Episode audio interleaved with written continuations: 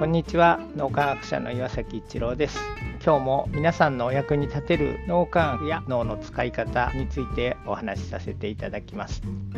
フロー状態に入る脳の無意識領域が司っているので意図してよしこれからフロー状態に入るぞって言っても入れるわけではないんですがみんなでフロー状態に入ってワクワクしようみたいな感じでやってます。でこの間の火曜日ですかねなんかみんなですごい集中モードに入ってそのモードに入るとなんかやってることが本当にワクワク楽しくなってきて休憩するのもちょっと惜しいみたいなもうちょっと進めたいみたいな気持ちになって午後みんなで休憩することもなく気がついたらすごい集中していたみたいな状態になりました。プロ状態に入るためには少し高めの目標を定めるとかいろいろあるんです。見える化がっっていうのは割と中心に語られていますが実は心理的安全性みたいなお互いに心の安全基地になって、えー、悩みとかあっても相談できたりとかそういうものが非常に大切ということも分かってきています。心理的安全性ってこうやれば心理的安全性になりますっていうものではなくて体験するそういう体感覚があるっていうことが非常に大切なのでそういうとこも大切にしながらみんなでまたフロー状態に入れるようにしたいなって改めて思いました。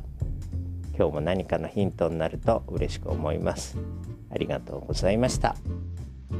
この3分脳磨き気に入られた方はメルマガでも脳磨きのことを発信していますので脳磨きメルマガ検索してみてください。そちらからも脳磨きあるいは最新の脳科学のことを学んでいただくことができます。皆さんのお役に立てると嬉しく思います。今日も素晴らしい一日をお過ごしください。脳科学者の岩崎一郎でした。ありがとうございました。